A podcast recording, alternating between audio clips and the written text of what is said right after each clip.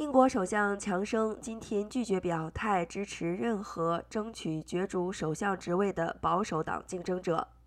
他七日在党内同志压力下宣布辞去保守党党魁，但会暂代首相直到接班人选出。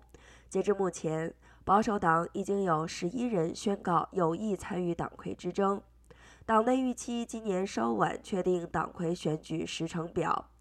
在保守党党魁角逐者中，希望最高的包括前财政大臣苏纳克和前卫生大臣贾维德。两人的辞职引发六十多位官员请辞，正在迫使强生下台的最后一根稻草。